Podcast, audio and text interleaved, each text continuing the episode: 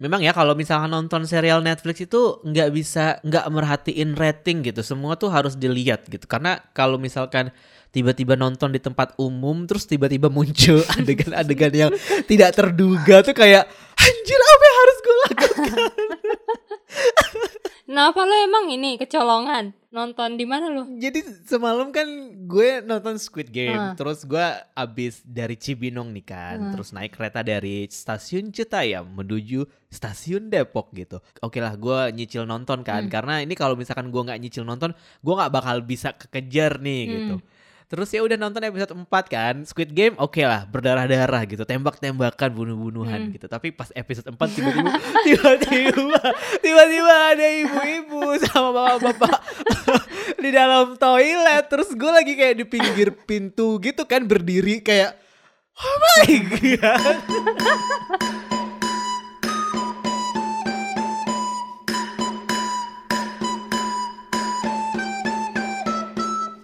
Gak perlu malu juga sih sebenarnya, karena ya gue totally aware bahwa ini bukan film porno gitu. Tapi ketika adegan itu muncul di tengah-tengah tontonan yang lo sedang saksikan di ruang publik, iyalah, tuh kayak lo jadi malu sendiri gak sih jadinya? Iyalah, walaupun pasti mungkin gak akan sampai ke bagian yang gitulah. Cuman kan tetap aja orang tahu, wah lagi nonton apa nih anak muda gitu. Iya. Kok malah nonton bapak-bapak dan ibu-ibu, seleranya begitu. Ya Allah, gue kayak anjir akhirnya gue matiin dan udah nanti aja gue nonton di kosan. Takutnya gue kayak entar ada lagi nih lagi yang lain-lain gitu kan. Cuman memang adegannya cukup panjang sih obrolan mereka di situ. Jadi kayak ya ampun, memalukan sekali hari ini. Untung lah ya lo pakai masker kan pasti. Pastilah, pasti pakai masker lah, maskernya lapis 2. Gue kayak sampai ingin memaskeri wajah gue seluruhnya biar pakai topeng segitiga gitu. Ah nggak usah, nggak mau segitiga kan levelnya rendah. Kotak lah biar levelnya agak lebih tinggi. Manager, supervisor ya. Tapi sejujurnya gue lega akhirnya gue udah bisa menyelesaikan 9 episode Squid Game. Karena sejak serial ini dirilis tuh dunia tuh berasa kayak memberikan tekanan buat gue. Semua orang ngomongin Squid Game. Parah. Bahkan kayak misalkan gue lagi lihat Instagram story artis siapa gitu, mereka bahas Squid Game. Terus gue kan gue suka banget nonton Jimmy Fallon kan di YouTube. Dan gue gak nyangka tiba-tiba kayak anjir ada cast Squid Game di Jimmy Fallon gitu. Kayak gue gak bisa nonton semuanya karena gue belum nonton dramanya gitu. Dan gue adalah orang yang terpapar Squid Game ini dengan sangat parah sih. Sehingga ketika gue nonton itu kayak udah ketahuan okay. Ya? Oh ya katanya Wi Ha-jun mati ya abis ini ya? Oh. Ya gak seru amat.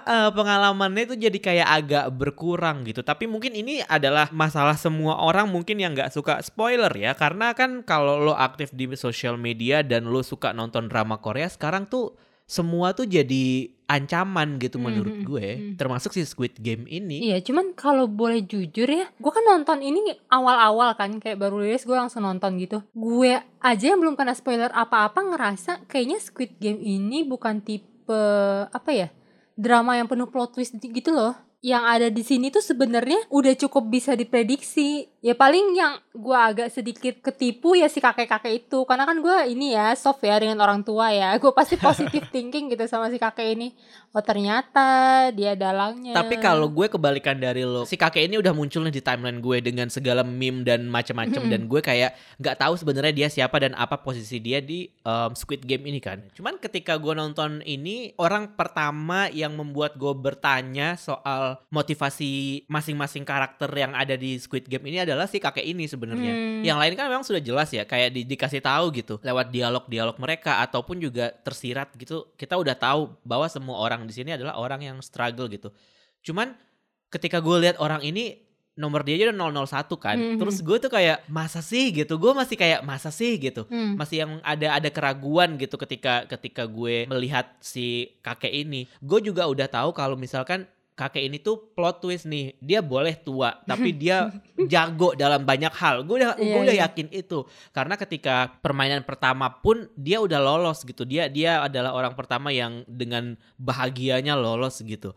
Dan yang semakin meyakinkan gue bahwa dia adalah karakter plot twistnya adalah pas yang permainan kelereng sebenarnya. Karena kayak kenapa tiba-tiba mereka ngasih set perumahan perkampungan gitu. Terus gue mikir kayak, ini pasti si kakek nih, gue yakin nih pasti rumah dia nih dulu gitu. Terus tiba-tiba di tengah-tengah ada dialog yang dia bilang kayak, kayaknya gue inget deh nama daerah ini. Terus gue kayak, oh iya udah oke. Sejak itu gue tahu kalau dia nih bukan orang biasa gitu. Kayak dia adalah orang di balik si Squid Game ini gitu. Tapi meskipun gue juga udah kena spoiler ya, kayak gue tahu Gong Yoo ada di situ, gue tahu Lee Byung Hun ada di situ. Gue cukup kaget kalau ternyata kakaknya si Wi Ha-jun itu adalah si Lee Byung Hun, si In-ho gitu. Kayak gue kan bertanya-tanya ya, yang mana sih Lee Byung Hun di adegan ini, di mana sih dia muncul gitu. Awalnya karena ketika Gong Yoo muncul di awal, gue kira dia adalah si laki-laki bertopeng hitam gitu. Ternyata pas seiring berjalan cerita, gue langsung yang, oh mungkinkah ini gitu. Dan itu masih mengejutkan sih buat gue. This is the front mass speaking. Preparations for the first game are complete. You can begin now. Kalau itu gue udah ini sih ngira pas dia nyari kakaknya dan gak ada di peserta, oh iya pasti dia orang penting yang di ini, mungkin si orang bertopeng hitam ini gitu. Berarti dulu si kakaknya si Wi Ha-jun pernah menang dong ya? Iya, dia memang pemenang tahun 2015. Oh iya. Kalau gitu kenapa dia masih tinggal di kos-kosan sempit itu? Nah makanya kayaknya dia ini menurut gue punya misi tersendiri gitu deh. Mungkin sebenarnya dia itu tipe pemenang yang kayak si Gi-hun. Iya si Gi-hun ini gitu. Jadi menurut gue dia balik lagi ke dalam dunia permainan ini itu sebenarnya ada yang mau dia cari gitu. Sampai dia rela nembak adiknya sendiri. Walaupun gue yakin adiknya itu kayaknya ditembaknya itu di bahu deh. Jadi maksud gue kemungkinan dia masih hidup tuh besar. Iya, nah, iya sih. Dan menurut gue kayaknya waktu dia ngechat teman polisinya itu, walaupun sinyalnya sempat keganggu, cuman gue yakin pada ujungnya akan kekirim sih. Iya. Jadi itu yang membantu dia terselamatkan juga untuk next season. Gue juga merasa gitu sih. Awalnya gue kayak sempat bertanya-tanya kan, kenapa bisa ada motif lain di dalam permainan ini gitu. Maksud gue yang orang-orang yang memanfaatkan mayat-mayat itu untuk mengambil mengambil organ itu kan. Gue itu awalnya memang gue pikir itu tuh adalah big plan-nya si orang ini, orang yang bikin Squid Game ini awalnya gitu. Tapi ternyata kan itu sebenarnya cuman tikus-tikus yang berusaha mencari keuntungan. Iya, gue rasa kenapa mereka akhirnya memutuskan untuk jual beli organ ya karena mereka merasa bahwa bayaran mereka tuh gak cukup gitu dibandingkan dengan orang yang berjuang mati-matian di arena menurut gue gitu. Iya, jadi kayak mungkin gaji pegawai belakang layar gak seberapa ya dibandingkan pemain. Iya, walaupun ya gue merasa kalau misalkan gue disuruh ikut gitu, dikasih kartu nama sama Gong Yoo gitu, gue bilang kayak, enggak mas, saya cuma butuh selfie. Saya cuma butuh selfie sama kamu aja, saya gak mau ikutan main ini. Nah itu kan ada teori tuh yang bilang, andaikan si Gi-hun tuh pilih yang warna merah, dia akan berujung jadi si petugas itu yang pada baju pink itu. Menurut lo gimana tuh? Gue gak tahu sih apakah itu jadinya akan lebih baik atau enggak. Cuman yang membuat serial ini menarik adalah sebenarnya kan si Gi-hun ini kan yang menyentuh sisi emosi semua orang gitu. Bahkan ketika di ujung permainan pun dia masih berusaha untuk nyelamatin teman masa kecilnya gitu. Menurut gue kayak gue merasa kalau dia nggak main mungkin nggak akan selesai urusan dia bisa bayar utang dan segala macem gitu. Mungkin pertimbangan dia juga kali ya. Ngomong-ngomong dia bayar utang, setelah dia menang itu nggak ada loh rentenir yang satupun yang nyamperin dia. Kemana tuh rentenir? Mungkin udah dibayar kali tapi nggak dikasih tahu. Kan dia nggak pakai uangnya sama sekali sampai akhirnya si Oh Il-nam di masa sekaratnya itu manggil si Gi-hun. Iya tapi kan akhirnya dia pakai bayar utang si ini kan Sang-woo kan, dikasih uang ke ibunya Sang-woo kan sebenarnya. Jadi mungkin itu sebuah gambaran kali kayak, oh dia bayar utang, akhirnya dia bayar utang ke semuanya ujung-ujungnya gitu. Gila lu bayangin aja 46 miliar won utang dia kan cuman berapa ratus juta gitu kan, kayak itu lebihnya pasti banyak banget. Iya sih, cuman mungkin yang jadi pertanyaan gue dan beberapa orang adalah kan si sebelumnya tuh diliatin rentenirnya ini tuh kayak getol banget gitu loh, kayak tipe rentenir yang resisten yang pasti akan mencari-cari lo nih, apalagi kan lo sempat hilang selama lumayan lama tuh. Nah, jadi ada yang bilang rentenir ini tuh sebenarnya kayak ya orang suruhan dibalik orang-orang Squid Game ini gitu, biar dia makin terpojok dan akhirnya milih untuk ikut itu. Atau ada yang bilang juga rentenir ini udah dihabisin sama orang di bakal layarnya si Squid Game ya. Gitu. Atau mungkin mereka juga sebenarnya nanti bakal jadi peserta di season selanjutnya kayaknya. Oh iya. Dia lagi main juga ya. Iya, nanti si Gi-hun yang jadi seseorang petugas atau apa gitu, terus yang kayak hahaha rasakan. Tapi walaupun mungkin Gi-hun juga enggak mau balas dendam sih sebenarnya, kayak gua suka sih karakter dia di sini. Dia tuh gambaran dari kesengsaraan manusia yang paling sengsara nggak sih menurut lo? Kayak kasihan banget gitu, kayak sebenarnya kalau gue ngelihat lebih karena dia ingin membuktikan ke mantan istrinya dan juga ke anaknya bahwa dia memang bisa berjuang sih sebenarnya. Mungkin itu yang jadi motivasi terbesar dia dibandingkan dengan kayak kondisi kemiskinan dia sekarang sih sebenarnya. Dan itu berhasil sih menurut gue untuk menjadikan Squid Game ini sebuah serial yang gak cuman berdarah-darah, tapi gue yakin Nadia Mirsa pasti nangis. Iya, so pasti. Gundu keramat. Sumpah, tapi emang adegan main kelereng itu udah terbaik sih. Iya. Itu dibandingkan dengan semua adegan kematian, itu momen yang paling bener-bener kayak aduh gitu. Kang Sae-byeok, 고마워. 나랑 같이 해줘서.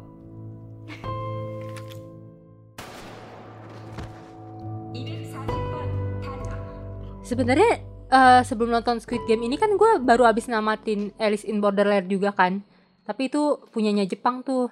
Dan di situ juga mereka ada permainan yang kayak butuh pengorbanan gitu loh, kayak temennya akhirnya yaudah milih relain biar gue aja yang mati gitu.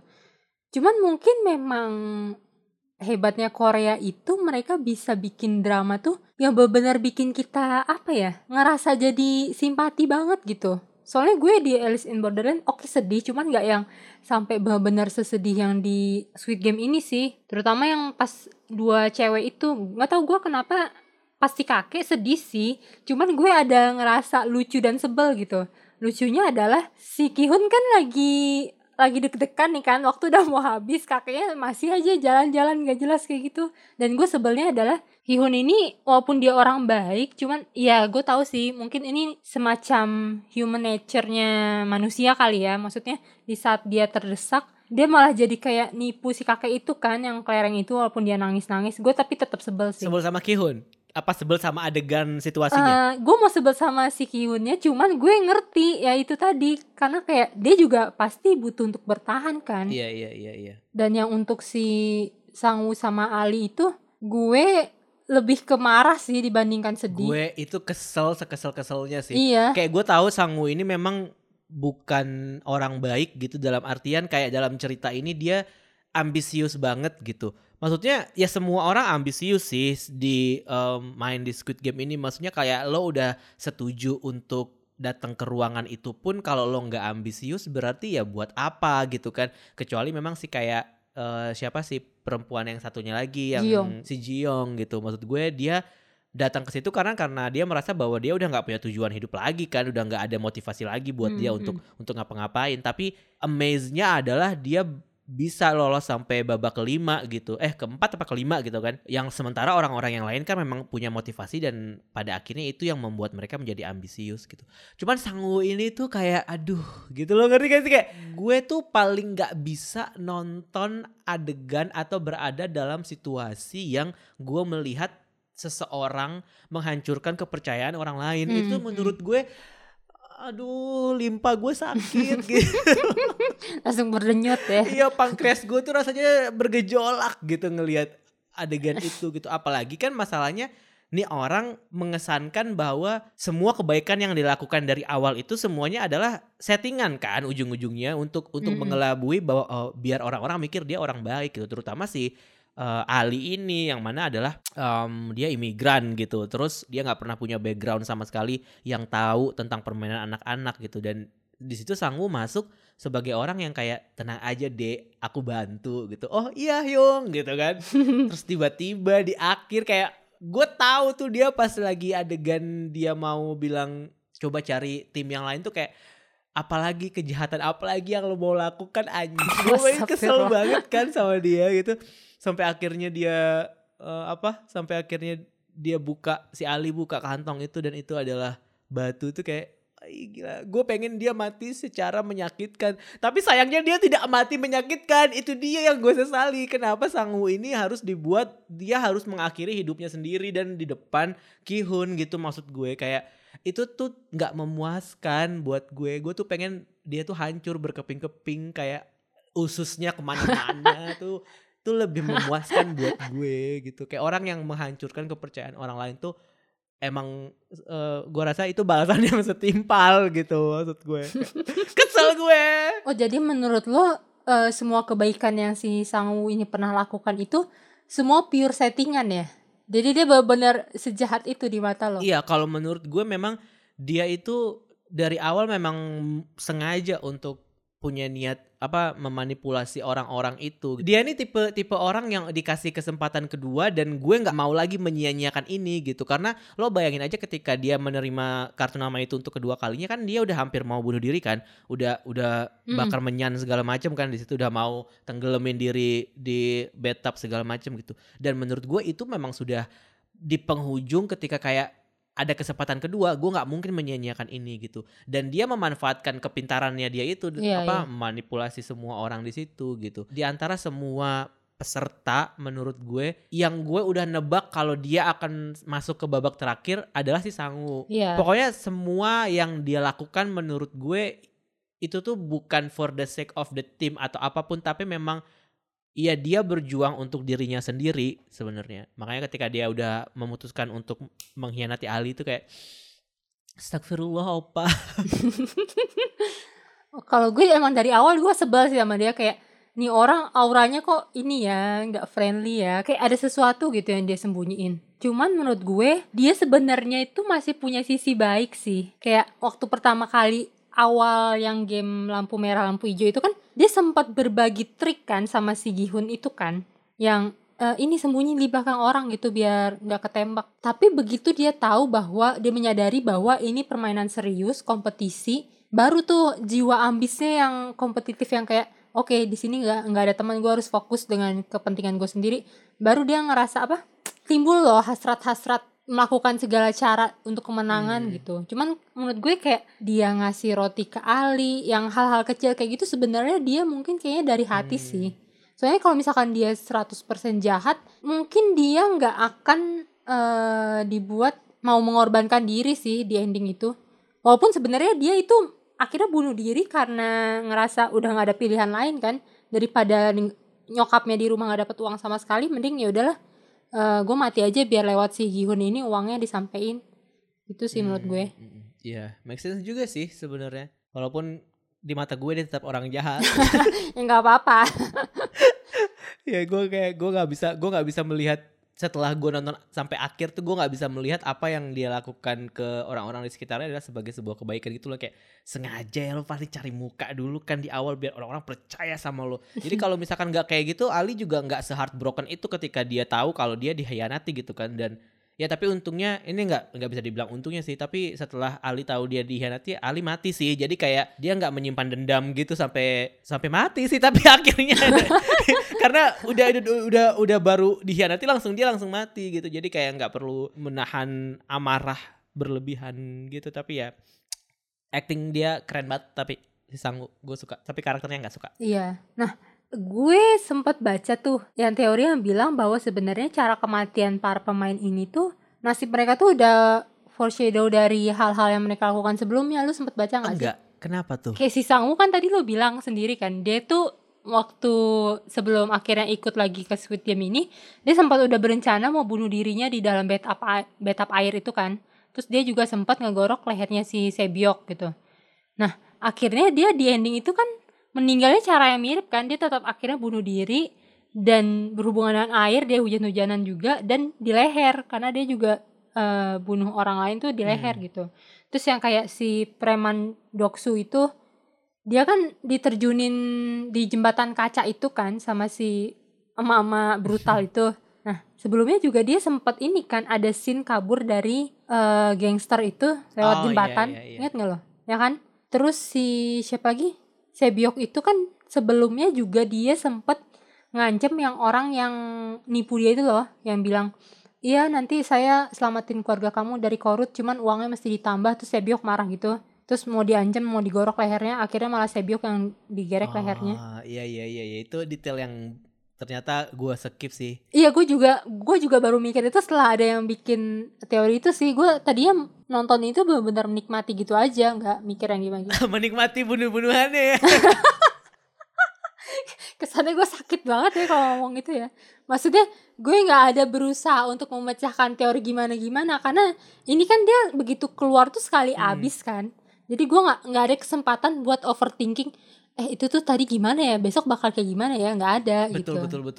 Itu sih sebenarnya salah satu hal yang menurut gue menjadikan serial Netflix itu adalah sesuatu yang layak untuk ditonton abis semuanya di hari yang sama menurut gue. Nggak cuman Squid Game aja sih, beberapa serial lain yang gue tonton pun kayak Stranger Things, terus juga terakhir gue nonton Midnight Mass, itu juga satu season tuh pendek cuman 7 episode gitu, tapi di setiap ending itu membuat lo instead of berpikir apa yang akan terjadi, mendingan gue watch next episode langsung deh gitu. Jadi kayak jangan overthinking sekarang, mending kelarin dulu, nanti aja overthinkingnya setelah berakhir gitu. Dan itu berasa banget sama gue di Squid Game ini. Walaupun awalnya gue mikir ini pasti overhype, gue bilang gitu. Ini pasti overhype, gue bilang, karena kebanyakan kayak gitu kan di Twitter gitu, yang kayak orang-orang rame banget ngomongin ini. Terus pas gue tonton, enggak sebagus itu gitu kan. Tapi pas gue nonton ini oke, ternyata ini enggak overhype. Ternyata ini emang bagus. Dan gue setelah gue nonton ini terus kayak next gitu, biar kok gue pengen lihat apa yang terjadi berikutnya. Dan cliffhanger di setiap episode itu loh, kayak enggak bisa, lo mau nunggu sampai besok ini enggak bisa gitu. Dan gue beneran abis satu hari gue nonton ini. Iya, gue juga cepet tuh langsung dari episode 1 ke episode 8 kan. Cuman gue terpisah sih nonton yang episode endingnya, dan menurut gue agak menyayangkan episode endingnya sih. Kenapa tuh? Gak tahu ya. Gue ngerasa mood di episode ending itu ada beberapa hal yang menurut gue kayak udah gini gitu loh. Apa? Contohnya apa? Mood keseluruhan episode itu kali ya, dengan cara dia membuka twist, dan di ending itu loh yang kayak Gi-hun fungsinya dia ngecat rambut merah apa. Terus kayak gue sebelnya juga, nih dia awal dia ikut ini kan untuk keluarganya kan, terus dia udah di pesawat mau nemuin anaknya, malah mau balik lagi gitu. Maksud gue kayak motivasi dia untuk kembali itu kurang nendang sih menurut gue. Kayak lu nyari masalah banget sih cuy, ngapain lagi sih gitu. Tapi yang rambut merah itu udah ada yang ngejelasin sih. Kemarin gue lihat kayaknya di Detik ada artikelnya deh, makna rambut merah Gi-hun di episode terakhir. Kalau gue merasa yang adegan bandara sendiri sebenarnya lebih, mungkin dia di momen singkat itu merasa bahwa kayaknya anak gue bisa nunggu lagi nih sampai tahun depan gitu kan. Kayak gue rasa hidup dia juga baik-baik aja sama ayah tirinya dan sama ibunya gitu kan. Tapi gue merasa Gi-hun punya visi yang lebih besar for the greater good gitu, buat dia ingin jadi superhero buat orang-orang miskin ini sih. Karena obrolan antara dia sama si kakek itu kan, menurut gue itu adalah sebuah eye opening moment buat dia gitu loh. Kayak si kakek itu kan mengisyaratkan bahwa di dunia ini tuh kemanusiaan tuh udah gak ada gitu. Sementara Gi-hun kan selalu yakin bahwa masih ada kok gitu, masih ada kok orang baik gitu. Dan gue merasa mungkin itu yang membuat dia jadi terpacu untuk, daripada gue menunggu orang untuk melakukan sesuatu kebaikan untuk orang yang membutuhkan, mendingan gue yang melakukannya gitu. Kalau menurut gue sih gitu. Since dia juga sekarang kan udah, sebelumnya kan dia tidak berdaya upaya apapun kan, sekarang dia udah punya duit banyak gitu. Dia udah istilahnya udah bisa melakukan sesuatu hal yang lebih untuk orang-orang yang akan mati di Squid Game berikutnya. Jadi mungkin itu yang membuat dia jadi kayak oke, aku mungkin akan jadi Avengers aja di sini gitu mungkin.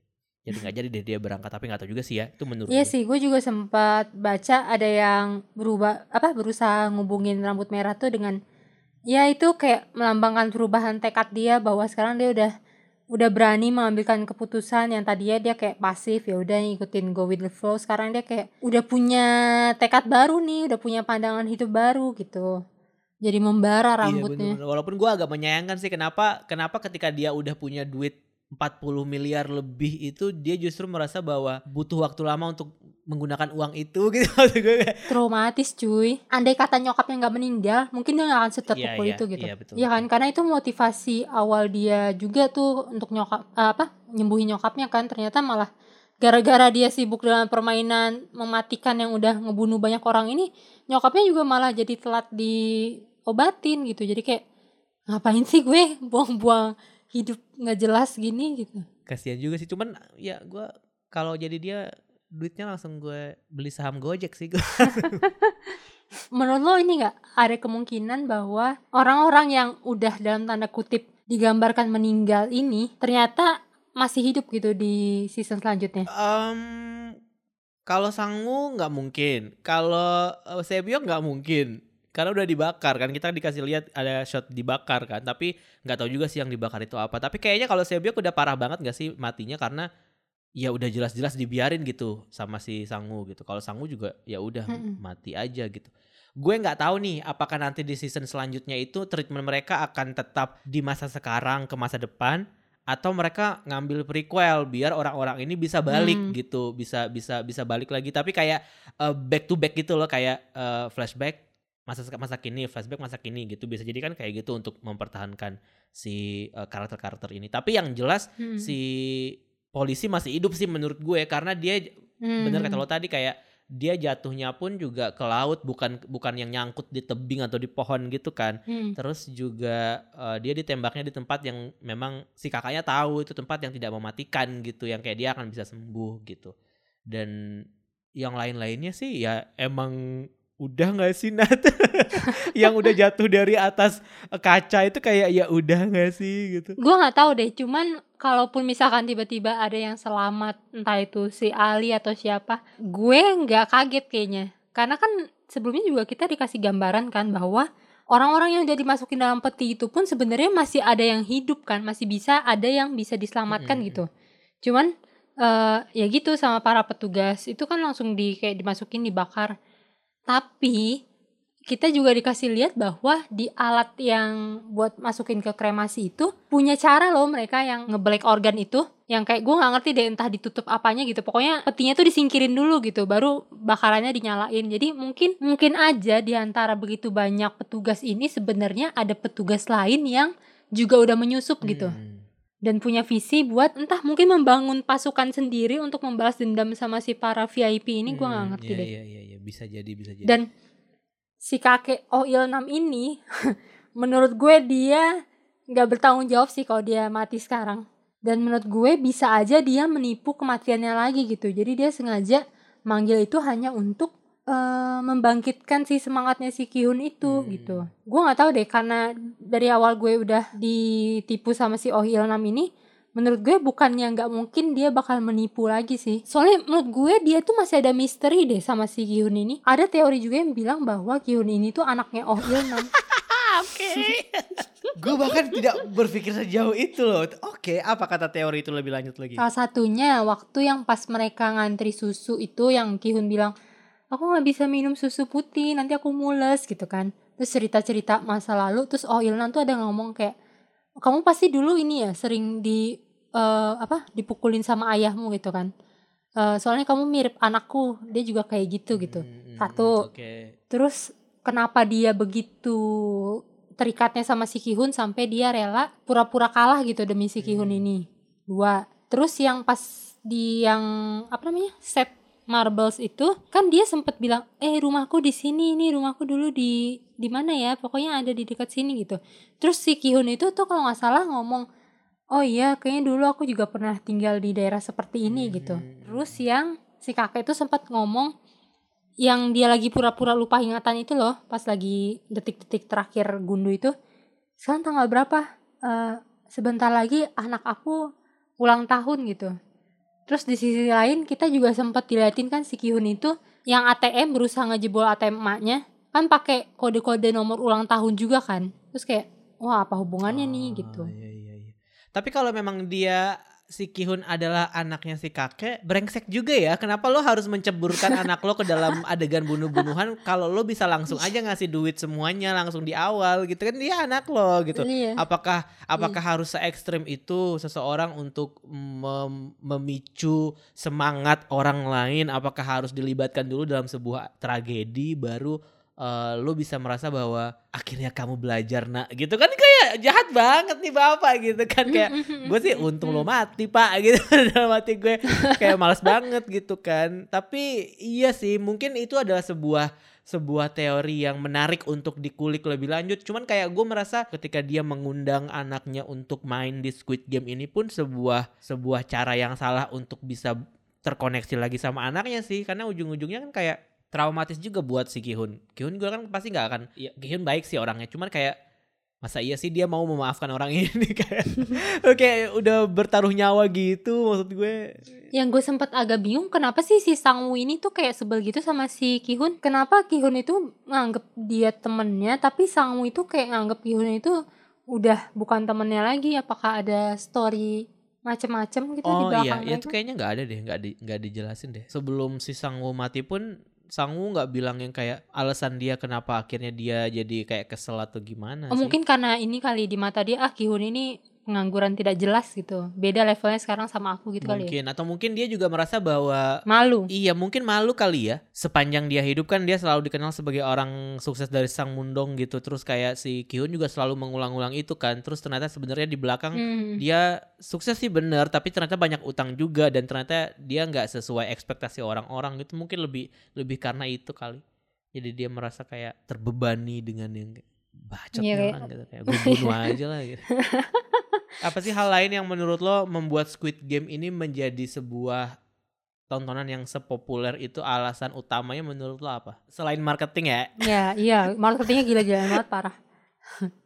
Gue dan beberapa orang lain tuh kayak sempat mempertanyakan kenapa ya, padahal sebenarnya konsep dan tema seperti ini, permainan mematikan ini tuh udah cukup banyak loh dibikin sama Jepang gitu.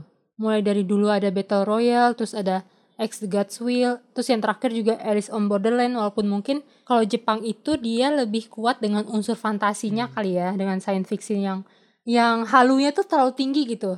Nah sedangkan si Squid Game ini tuh hadir dengan manusia gitu, lebih merakyat, lebih menunjukkan dramanya, heartwarmingnya, terus dengan visual yang catchy, yang manis, yang kayak ala anak-anak, cuman sebenarnya penuh dengan intrik dan pengkhianatan gitu loh.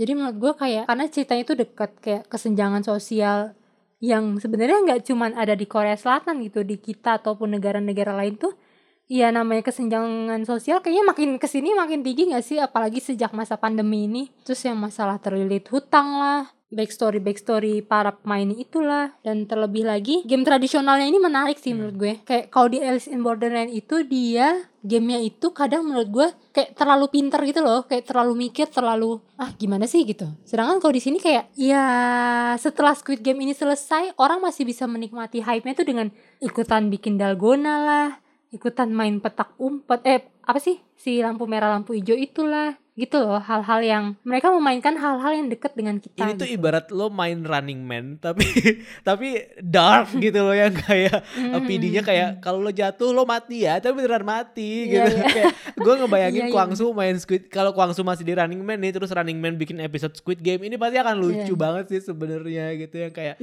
tapi saya Kwangsu udah nggak di Running Man sih cuman ini kayak gue rasa ini sih sebenarnya kayak mereka main Running Man aja tapi versi yang lebih dramatis dan lebih berdarah gitu. Dan menurut gue visual dan desain setnya ini tuh juara banget sih.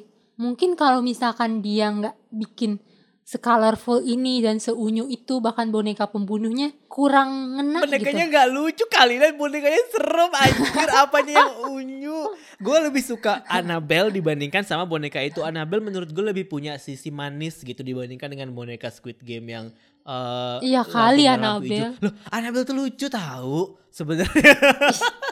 Amit-amit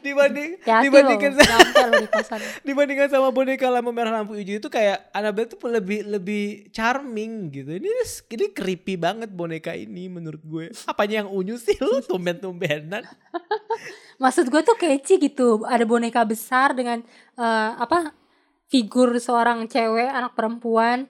Terus pakaian mereka juga colorful kan, malah petugasnya pakai warna pink lah, yang kayak gitu loh. Terus set-set yang kayak taman bermain kanak-kanak, yang kayak gitunya Si Sae-byeok, pemeran Sae-byeok waktu datang ke Jimmy Fallon, dia ngejelasin kalau si karakter cewek itu sebenarnya emang kalau orang Korea yang nonton tuh lebih ngena sebenarnya, karena karakter itu sering muncul di buku pelajaran anak-anak, dan dia itu kayak karakter yang kayak edukasi buat anak-anak gitu. Sebenarnya ada sosok laki-lakinya gitu di pasangan mereka cewek sama cowok, tapi yang dimunculkan di situ adalah si karakter anak kecil itu yang wanita, yang perempuan gitu. Tapi ya serem sih menurut gue itu juga, kayak kalau tiba-tiba dia muncul di depan kosan gue sih, gue teriak sih ngelihat itu gitu, serem juga. Sebentar nih. Buat edukasi anak-anak, emang ini Squid Game mau ditonton anak-anak? Anak-anak mana? Ngomong-ngomong anak-anak, gue bahkan ya kepopuleran Squid Game ini nyampe ke keponakan gue yang belum masuk sekolah loh. Parah banget orang tuanya, diajarin apa sama orang tuanya kok diajak nonton Squid Game. Kayaknya gak diajak, kakak gue tuh gak nonton ini, cuman gue gak ngerti deh apakah dia tanpa sengaja ngeliat di YouTube atau ada om-omnya yang lain pas lagi nyetel ada dia, cuman tahu-tahu pas dia lagi main ke rumah gue tuh dia nyanyi yang itu, yang na na na na na na na na. Terus gue kaget. Enggak, tapi lagu itu memang ada di banyak lagu juga sih, Nat. Di lagunya Seventeen juga ada lagu part itu kayak gitu.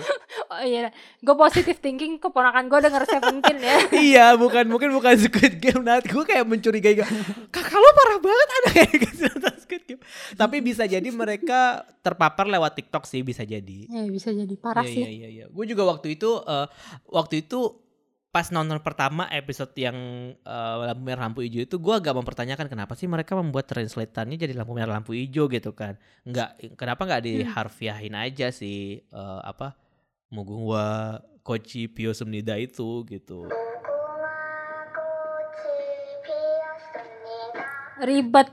Itu kalau nggak salah artinya kayak bunga Mugungwa sedang mekar atau apa gitu kalau gue nggak salah. Tapi kenapa mereka harus mentranslate-nya jadi lampu merah lampu hijau? Terus pas gue pikir-pikir lagi, ya agak susah juga sih dimengerti kalau misalkan harus ditranslate secara harfiah ya. Jadi memang dibuat lebih gampang aja kayak lampu merah lampu hijau. Gue kira tuh awalnya itu cuma translatean bahasa Indonesia doang, ternyata bahasa Inggrisnya pun juga green light red light. Yeah. Red light green light. Yeah. Dan gue baru nyadar loh ternyata Squid Game ini ada dubbing bahasa Indonesianya. Oh ya? Iya. Pas gue nonton kemarin, gue cek kan subtitle gitu kan. Pas gue gak mau ganti subtitle tuh muncul kan kayak, loh kok ada dubbing bahasa Indonesianya juga ternyata. Terus sempat gue dengerin pakai bahasa Indonesia, tapi kayak ya jadi kayak aneh. Serial laga Indosiar jadi gak jadi. Jadi yaudah pakai bahasa Korea aja. Gue rasa ini juga sih yang membuat drama ini tuh jadi laku di luar negeri, karena mereka juga ada versi dubbing bahasa Inggrisnya kan. Gue rasa itu juga yang membuat orang-orang bule-bule itu tuh jadi emang seneng buat nontonnya, karena nggak mereka kan paling malas baca subtitle sebenarnya kan. Itu yang dipermasalahkan sama Bong Joon-ho ketika dia menang di Parasite kan sebenarnya di Oscar. Dan gue rasa gue nggak yakin sih mereka nonton dengan bahasa Koreanya sih. Gue yakin mereka nonton pasti dengan dubbing, karena mereka tuh terkenal paling malas baca subtitle gitu. Jadi mungkin itu juga alasan kenapa si Squid Game ini jadi worldwide favorite dan paling populer di Netflix seluruh dunia sih pada akhirnya. Oh, jadi bukan karena dia udah populer akhirnya dibikinin dubbing. Nggak, ya? Emang dari awal Netflix pengen ini memang jadi serial yang populer di seluruh dunia, dan salah satu cara mereka untuk mempopulerkan ini adalah menyediakan fasilitas itu gitu. Maksud gue mereka effort banget loh nyediain dubbing Indonesia yang mana nggak tahu sebenarnya pasar Netflix itu apakah orang-orang lebih prefer nonton dengan dubbing atau tidak. Kalau gue sih gak suka dubbing nih. Iya, gue juga. Iya kan, lo juga gak suka dubbing gitu. Tapi mungkin mereka berusaha untuk meraih pasar yang lebih luas, yang mungkin kayak dengan dubbing orang yang nonton jadi lebih kayak gak terlalu ribet baca subtitle gitu mungkin. Kalau kita kan mungkin karena emang udah hidup dengan subtitle dari lama juga kan. Kita nonton drama Korea pasti subtitle kan. Sementara mungkin Netflix merasa bahwa kayaknya kita perlu deh ngasih dubbing Indonesia gitu. Dan jadi emang udah diniatin. Kayak nggak mungkin nggak sih Netflix nggak niat ya nggak sih, kayak pasti ini market udah masuk ke plannya mereka juga sih. Jadi ya wajar. Andaikan season 2 sequelnya jadi dibuat nih, apa yang kira-kira lu nantikan? Yang pasti gue menantikan kesadisan yang lebih sadis, karena saya suka berdarah-darah. Sayangnya si Sae-byeok gak bakal muncul sih, tapi gue berharap kalau season 2 ada. Kan kita ada dikasih lihat satu ruangan berangkas yang isinya berkas-berkas orang dari tahun 99 gitu-gitu kan, dari pertama kali Squid Game 99. Nah gue sih pengen sebelum kita sampai nih ke season finale yang finalenya, yang misalkan nanti di season finale, yang finalenya itu baru kita dilanjutkan ke cerita Gi-hun gitu dengan masa depannya dia. Gue pengen tahu apa yang terjadi sebelum 2020. Jadi selama 20 tahun yang lalu, 21 tahun yang lalu, sepanjang 21 tahun itu gue pengen lihat Squid Game tuh seperti apa. Jadi kayak gue pengen lihat perkembangan apa yang mereka lakukan di zaman itu gitu. Kan kalau di 2020 ini canggih banget kan, mereka ada satu ruangan yang memonitor semuanya dengan layar dan segala macam. Apa yang terjadi di Squid Game tahun 99, coba lu bayangin. Oh iya, benar ya. Teknologi masih belum ada. Gimana cara orang-orang itu buat nyari telepon umum nih, buat nelpon si kartu nama ini gitu kan. Itu sih gue pengen tahu, dan gimana cara mereka, para si bos-bos ini memantau kinerja orang-orangnya. Dan gue yakin di tahun 99 itu pasti konspirasinya akan lebih gelap sih menurut gue. Dan kayak gue gak tahu sejak kapan jual beli organ itu jadi tren atau jadi memungkinkan, tapi di tahun 99 itu gue pengen lihat kayak segelap apa sih aliran sesat ini bisa bergulir dan terjadi gitu sih kalau gue. Kalau lo gimana? Iya sih benar, apa jangan-jangan ini ya kayak konsep zaman dulu aja, kayak gladiator gitu loh, kayak orang nyambung ayam pasang taruhan, udah berantem lo berdua siapa pasang siapa gitu. Iya sih, si kakek kan bilang kayak kamu suka kan ngelihat balap kuda, jadi bisa jadi ya udah sesimpel itu berarti iya, ya jadinya iya. Ya iya benar. Iya sih, itu juga sih yang gue suka, bahwa di awal itu dia tuh sempat nyelipin yang scene balap kuda itu kan, kayak kita tuh tanpa sadar juga sering loh dalam tanda kutip menyiksa binatang, kayak ya udah kita cuma anggap itu permainan, padahal sebenarnya dipaksa bermain itu tuh suatu bentuk penyiksaan juga sebenarnya. Dan akhirnya ketika mereka yang diperlakukan seperti binatang, mereka tidak tahan juga kan orang-orang ini kan gitu. Gue pengen banget nih lihat si VIP nyebelin ini tuh dibalas gitu. Tapi lo ngerasa nggak sih agak aneh kenapa VIP-nya harus bule? Nah iya gue juga sempat. Apakah itu sebuah ini ya, sebuah metafora? Sindiran sarkasme mereka kayak tentang rasisme dan segala macam. Kayak maksudnya yang dibuka topengnya kan memang cuma satu, tapi yang lainnya ngomong dengan bahasa Inggris semua kan. Terus gue kayak ngerasa apa ini sebenarnya mereka sarkas ya, karena selama ini orang kulit putih selalu dibilang rasis gitu. Iya bisa jadi, dan mungkin juga kayak apa, ada pengaruhnya dengan Korea Selatan yang dia kalau secara politik kan juga cukup kuat di bawah pengaruh Amerika kan. Jadi kayak mereka merasa sebenarnya ya orang-orang bule ini sadar nggak sadar tuh selalu suka apa ya, kayak memandang rendah dan menginikan mereka gitu.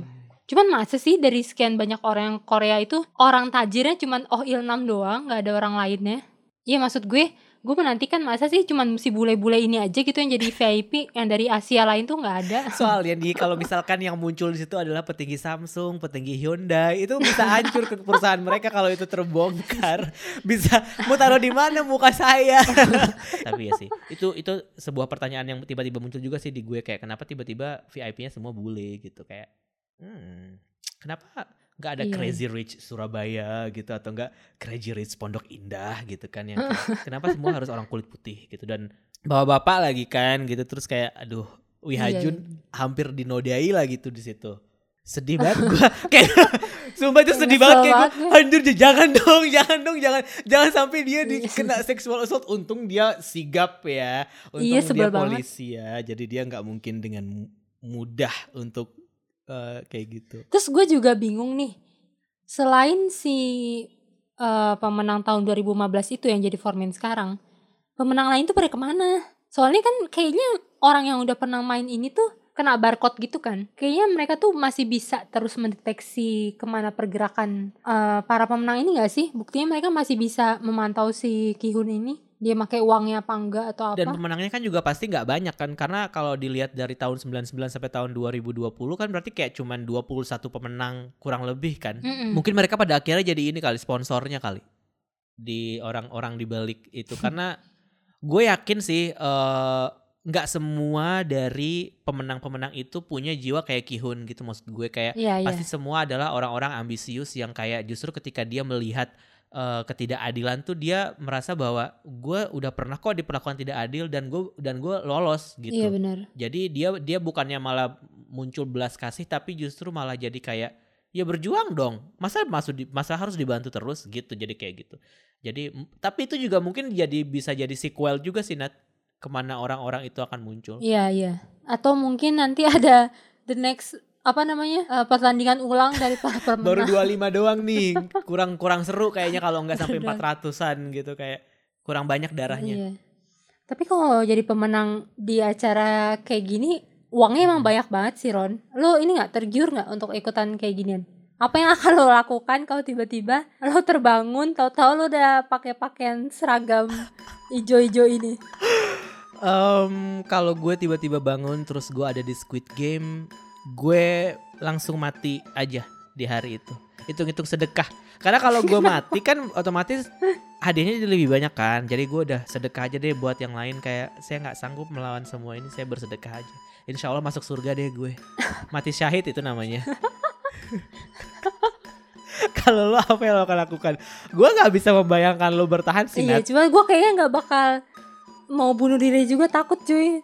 Ntar masuk ini lagi ke neraka gue. Gue nggak mau bunuh diri. Gue mau mati aja di saat itu. Maksudnya kayak ya udah gue terima gue akan mati. Ya udah kalau ketembak.